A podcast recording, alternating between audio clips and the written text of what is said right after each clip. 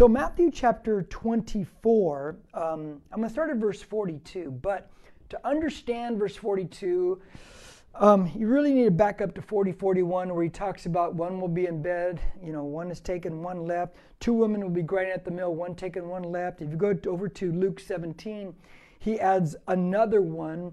And so, um, what it shows you is, is that uh, um, there'll be people that will be in bed in, at night. Some will be grinding in the morning, and some will be working late afternoon. Two men in the field is what Luke says. So it's the rapture. The rapture will happen at one moment in time, but some people will be asleep. Some places of the world will be at morning, in the morning. Some places will be late afternoon, which was a way of telling you that the world is round. The earth is round, and it's always been there. I mean, Isaiah even says that the earth has a vault, it's, it's rounded. And so it's a cool thing, but it's also telling you that the rapture of the church, the people, the followers of Christ, they will be taken off planet Earth at some point, maybe in our lifetime, maybe in my lifetime, maybe not. But there is a difference between, just so you know, between the rapture of the church and the second coming of Christ. The rapture of the church, Jesus will come back in the clouds. And you find that in 1 Thessalonians chapter 4. He will not touch down on planet Earth, but church folk who are alive at that time, they will be raptured, caught up with him in the air, and they'll be taken out of this world. Yeah, that's right. That's what it teaches. Now, that sets off a great seven year tribulation, of which we've already talked about in Matthew 24. Um, culminating at the end of the seven years, a lot of things happen in there, a lot of bad stuff, but culminating at the end of the seven years with the actual physical return of Jesus Christ to planet Earth. Whoa, yeah. Where he will touch down this time. That's the second coming. He will touch down on the Mount of Olives where he left to leave in his ascension, but he'll come back to that same area, same spot. When he comes back, to proclaim righteousness on this earth. And it will be, it will be a rule of righteousness. Guys, there will be no more evil. There will be no more immorality. There will be no more of this liberalism that is so against what God says. Jesus will set up his kingdom on earth. And we, the followers of Christ who comes back, who come back with him, we will be the enforcers of the good. He's going to set everything right. Now, but the rapture, when church people are taken off earth, one taken, one left. Watch what now Jesus says. These are important words because watch, this is what he says right after he has said, There's going to come a time when one is taken and one is left. Verse 42 Therefore, be on the alert. Alert for what? One will be taken, one will be left. Be on the alert. For you do not know, this is Matthew 24 40, you do not know which day your Lord is coming. He says, Look, you may think you know, but you don't know when Jesus Christ is coming in that rapture in the clouds to, to take his church from planet Earth. So he's really going to give you different stories on being ready. You got to be ready. Verse 43. But be sure of this that if the head of the house had known at what time of the night the thief was coming, he would have been on the alert. Look, if you knew a thief was coming and you knew the time, you'd be standing behind that window, door, whatever, with your shotgun ready to go, man. You know you would, because that guy ain't coming here because you know the time. You are ready, you are engaged. He says, if the head of the house had known what time the thief of the night was thief was coming, he would have been on the alert and would not have allowed his house to be broken into. Mm. So he's saying, you got to be ready. Once again, now, God has not shown us the moment. If you go back to verse 36, it says, the Son himself doesn't know. Now, at that time when it was written in Jesus on earth, he doesn't know. In heaven now, I believe he knows. He's at the right hand of the Father. But we don't know. But Jesus has already laid out to us that even though we don't know the exact moment, day he's going to return, the month he's going to return, we can see what the signs of the times will be like. And, and just briefly, can I retreat back to Matthew 24 and look at um, verse 5? From, and he's giving you what end times look like. For many will come in my name, saying, I am the Christ, and will mislead many. There are many people who have proclaimed to be the Christ. You will be hearing of wars and rumors of wars. See that you are not frightened, for those things must take place, but that is not yet the end. For nation will rise against nation, and kingdom against kingdom. Huh. So there will be countries against countries, and within countries there will be civil unrest. Wow, we haven't seen any of that. And in various places, there will be famines and earthquakes. Yeah, we see plenty of that. But, verse 8 of Matthew 24, all these things are merely the beginning of birth pangs. In other words, these are the things that are going to lead up to the moment Jesus comes back for us. Now, he calls them birth pangs. And don't forget that statement because if you've ever been in a labor room and watched the the, the pains as time goes by, they increase and they get closer together. The contractions do. And so he's saying these things that we've always seen, they're going to increase and they're going to come closer. There's going to be a rapid increase of these things the closer we get to Jesus coming back for the rapture of the church. So be watching for that. And these things are pretty intense now, and they have been increasing. Now, back to verse 44. For this reason, you also must be ready. Be ready. For the Son of Man is coming at an hour when you do not think he will. Now, he's going to key off that you do not think you will, Jesus is, with another story. Now, watch this. Who then is the faithful and sensible slave whom his master put in charge of his household to give them their food at the proper time. Now, stop. He's talking about somebody who's the house steward who manages everything, who's been put in charge. Who's the one then? And he says, This person is faithful. That's a great quality. You can be trusted. And they are sensible. Sensible means wise, it means perceptive, it means intelligent. Let me tell you, this person has been put in charge of the household. Look, the reason why is because they're faithful.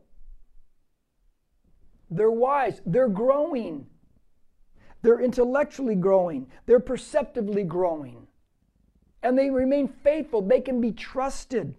This is the kind of employee that every one of us, follower of Christ, should strive to be. We're going to get into this more in a second. Verse 46 Blessed is that slave. Which slave? The one that's faithful and sensible, that he's, that he's been put in charge. Blessed is that guy whom his master finds so doing when he comes. Oh. So now he shifts to when the master returns. Remember, this is about the, re- the rapture of the church. Jesus comes in the clouds. This is about that. He says, this, this guy is blessed because when the master comes back, who is Jesus, he finds that slave doing what he's supposed to be doing. Let me pause for a second here. He's doing what the master wants him to do. That's called purpose. Every one of us We'd like to find our true purpose in life, wouldn't we? I think everybody yearns for that. I do. I'm really fortunate. I, I really, really am. I got to find my purpose. And it was only because of God. I didn't know that I would love this Bible. I didn't know that I would be a Bible teacher. I d- I didn't know. But when God found me and I put my faith in Him, he started me on a course as I tried to find His will and He began to serve and do whatever He wanted me to. I found my purpose. Listen, this is a very true statement. And some of you may think, ah, but listen, you will never, ever find your ultimate true purpose in life except through the creator of who you are. You have been created in the image and the likeness of God. And it's only in God that you will find your true purpose because He's created you with certain gifts, talents, and abilities. And that's a fact. But we live in a world right now, at least our America right now, has veered away into different um, philosophical ideas through secularism, relativism, existentialism. You know, we have now reduced ourselves. Existentialism means we're alone in this world, and the world has no meaning. There's no meaning really to anything. And therefore, we just got to figure it out since we're, we're alone. We got to take responsibility to figure out, you know what? That's pathetic to me. Because I am not alone. Because, uh, because God never leaves me or forsakes me, and I have a creator. And you know what? The world having no meaning has perfect meaning because God has created these things. We have, we have reduced the meaning of things to our own ideologies. We have turned into Eve. Eve, you get to be the shot caller. You know, you get to decide what is right, what is wrong, what you think it is. And that's what the world is reduced to. Everybody has become God in their own eyes. And what I think is right may be right. What you think is right may be right. And everybody's right. But you know what? They're all wrong. And when we do that, we're alone. We might as well we might as well concede that yeah, evolution, we are ooze that came out of the ocean, no purpose, no reason, it just happened. But that's a wrong philosophical stance because the true only way to have a true philosophical stance is to base it on the word of God. You're created in the image of God and you've got a purpose. And somebody may have told you you're stupid, you're dumb, there's no reason for you to exist. That's a lie. You may have been wondering, why am I even here? What does it even matter? You know, and you may have got into some real negative place in your head. Listen, there is a reason, there is a purpose. You have been created in the image and the likeness of God, and you got to settle that one and believe it and submit to God and watch what He does in your life. Because only you can do you, and only you can be who you are because God made you. Now, the master finds him so doing what he's supposed to be doing. Now, verse 47 Truly I say to you that he will put him in charge of all his possessions. Now, because he finds this guy when he returns, this person who's faithful and sensible, and they're doing what they're supposed to be doing. When the master returns, he says, uh, I'm going to put you in charge of, of all my possessions, of everything I've got now. Listen, what's the reward of good, hard, faithful, smart work? More work? yes, it is. Not more in hours, but greater responsibility. Listen, listen. Somebody needs to listen. This is the difference between why one person will rise up through the company and the other person will not. If you want to rise up, you will be faithful. You won't be like the crowd. You will be an obedient worker and be faithful so they can trust you with more responsibility. And you will grow because you will be sensible, which is wise, perceptive, and intelligent. You will grow. Every one of us has someone at work. You think about this where when you can't figure out how to do something, you go, I know who can help me because somebody has the experience, they have the intellect, they have the wisdom, they have the faithfulness, they put in the time, and they rise up in the company because why? Because they've been all those things. And you go to them. And that's why they're in the position. That can be anyone. It just depends what you want. But if you want to be one of these flunkies that just does, you know, 70% work for 100% pay and just cuts corners all the time and, you know, just goes with the crowd, yeah, that's what you want to be, that's what you want to be. But do not expect to be elevated anywhere. Anywhere. Because you may think you can fool the boss, but you cannot fool God. God is watching you, follower of Christ. You should be the best employee on the job. Man, I'm preaching now. Anybody say amen out there to that one right there? Somebody egg me on. Give me an amen right now. Now, now verse 18. Here's the twist. Here's the turn. But Jesus, this is Jesus talking. But if that evil slave, evil slave, where'd he come from? Wait. Now we see a transitional statement because this guy who is faithful and sensible, rising up in the company, now Jesus says, calls him an evil slave. But he's going to tell you why he calls him an evil slave because he turns. But if that evil slave says in his heart, so it's a heart condition, my master is not coming for a long time. Oh, all of a sudden, his intensity, his faithfulness, he backs off it, pulls his foot off the pedal. He says, You know, my master's not coming for a long time. I can coast. In fact, do whatever I want to do. He's not coming back for a long, long time. Master's delaying. Let me show you something that I find fascinating in the Bible. Turn to 2 Peter chapter 3. Way to the right, and we're going to come back to this. 2 Peter chapter 3. Now, in 2 Peter chapter 3, watch this. We're talking about my master's taking a long time, so I'll put my foot off the pedal, I'll coast, I'll cut corners. I won't live the moral life I've been living. Watch this. 2 Peter 3, verse 3. Know this, first of all, that in the last days, hmm, mockers will come with their mocking, following after their own lusts. That's uncontrolled desire. Saying, here's what they're going to be saying Where is the promise of his coming? For ever since the fathers fell asleep, the fathers are the patriarchs of the Old Testament and the New Testament disciples. All continues just as it was from the beginning of creation. In other words, come on, man. You've been talking about this return thing for a while. You've been saying Jesus is coming back for a while. Come on, when's this going to happen? It's a, it's a long time now, and he ain't back yet. Now, watch. Watch what verse 5, what Peter says.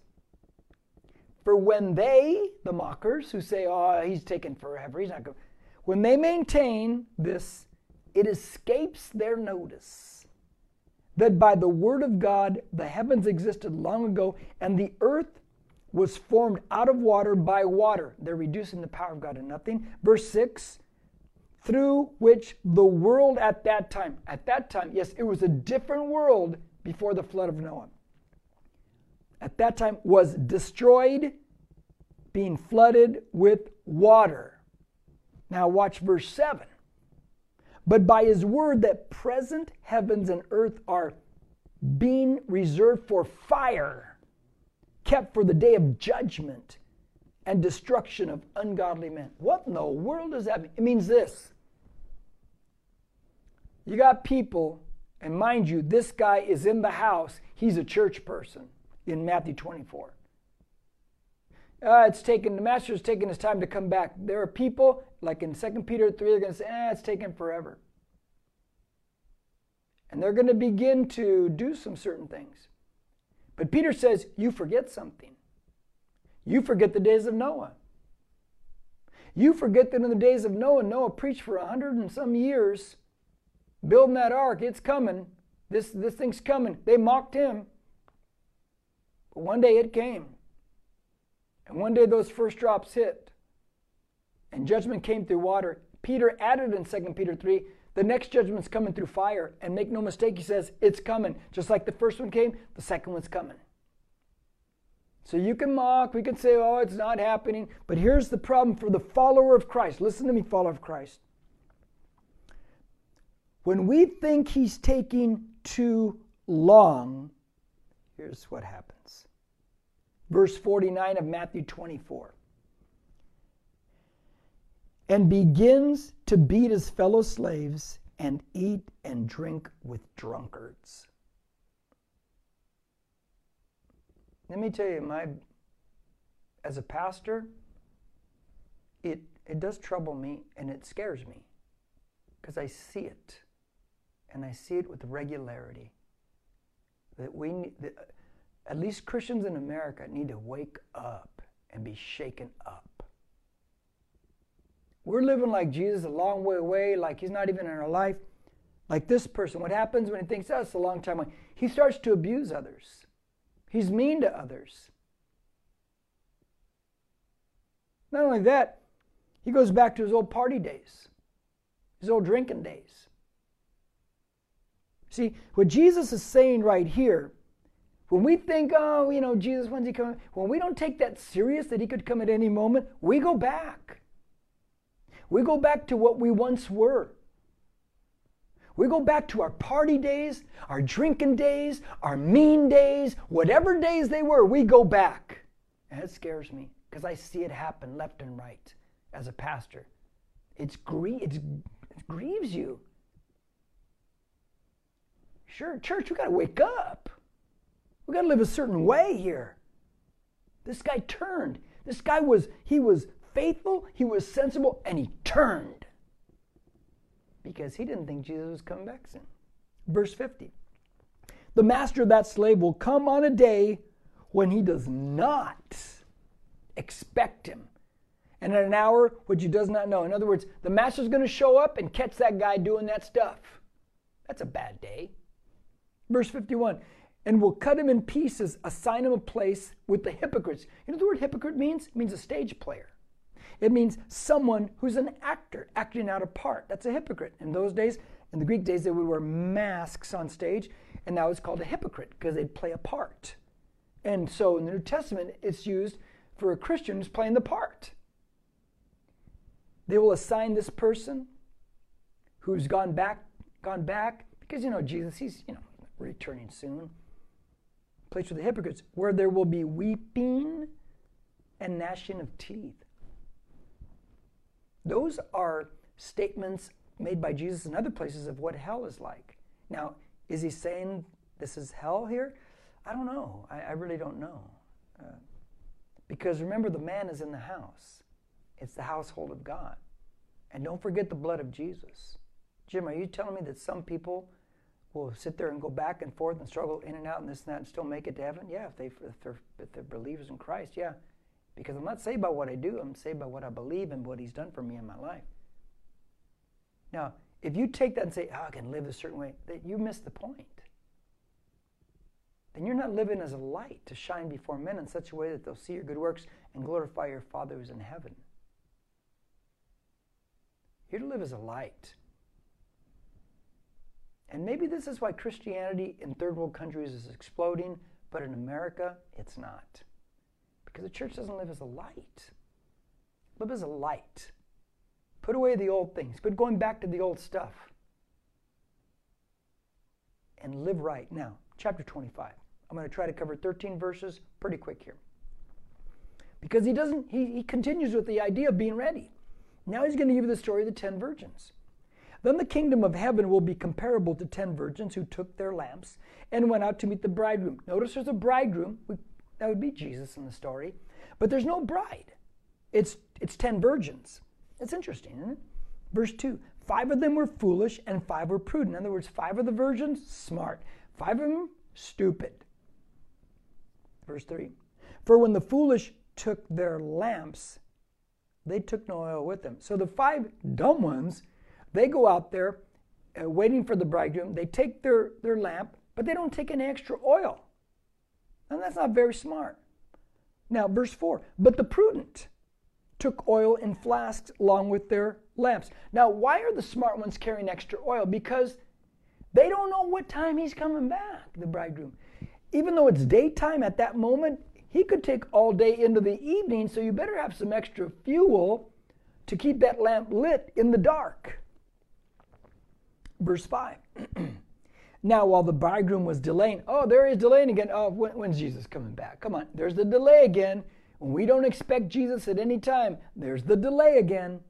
They all got drowsy and began to sleep. And there we go, drowsy, sleeping, going back to our old ways, going back to our old habits, treating people the wrong way. When you get drowsy and sleepy in the dark, and once we walk in darkness again, mm, mm, mm, mm, mm. That's what's going on here. See, the point that he's making again is be ready for the return of Jesus at any time. Anytime. Verse 6. But at midnight, ah, oh, it's dark. But at midnight, there was a shout Behold the bridegroom, come out to meet him. Two things there. Who is shouting? We don't know who. But this is the person who proclaims the way of the bridegroom. Who is that? John the Baptist. John the Baptist, he was a voice crying in the wilderness. What are you and I? We are a voice crying in the wilderness, proclaiming the way of Jesus Christ to a lost world whenever the opportunity arises. But notice what he says to the to the to the, the ten virgins. Come out to meet him. I like that. You know why? Come out. Come out. Ecclesia, it's a word for what we are, church people, ecclesia, the called out ones. We're called out from this world. Don't be like the world. Quit replicating them and imitating them. And you know one of my pet peeves, and then quit promoting all that sin on digital platforms. Stop it. Just stop it. Glorify God. Verse 7 Then all those virgins rose and trimmed their lamps. Ah, the ones who are wise, they get up, the bridegroom's here, it's midnight, it's dark, they trim their lamps. What does it mean to trim their lamps? What means to put it in order? They take, they cut off the burnt off wick part to have the good part, and they'll put more oil in it. That's what it means to trim the lamp. They have extra, man. They're ready. They're ready. They were ready. Verse 8 The foolish said to the prudent, Give us some of your oil, for our lamps are going out. Hey, can you give us some? Because we don't have enough. We didn't prepare. But notice what the prudent say in verse 9. But the prudent answered, No, there will not be enough for us and you too. Go instead, here's, what their, here's their advice to these five who didn't bring enough. Go instead to the dealers and buy some for yourselves. Hmm, the dealers. It's midnight. Who's open at that time? But let me tell you what verse 9, how we could say it in our life, in our way. God has no grandchildren. You're not going to heaven because your parents believe in Jesus. You're not going to heaven because your parents drag you to church. The only reason you're going to, you'll make it to heaven because you place your faith in Jesus as the only God, Messiah, and Savior, and that's it. And that's it. You're not saved based on your parents' faith. You got to make that decision for yourself and follow it. Verse 10 And while they were going away to make the purchase, so the 10 who didn't bring enough, they head ah, out. We got to go get oil. We got to find someplace open.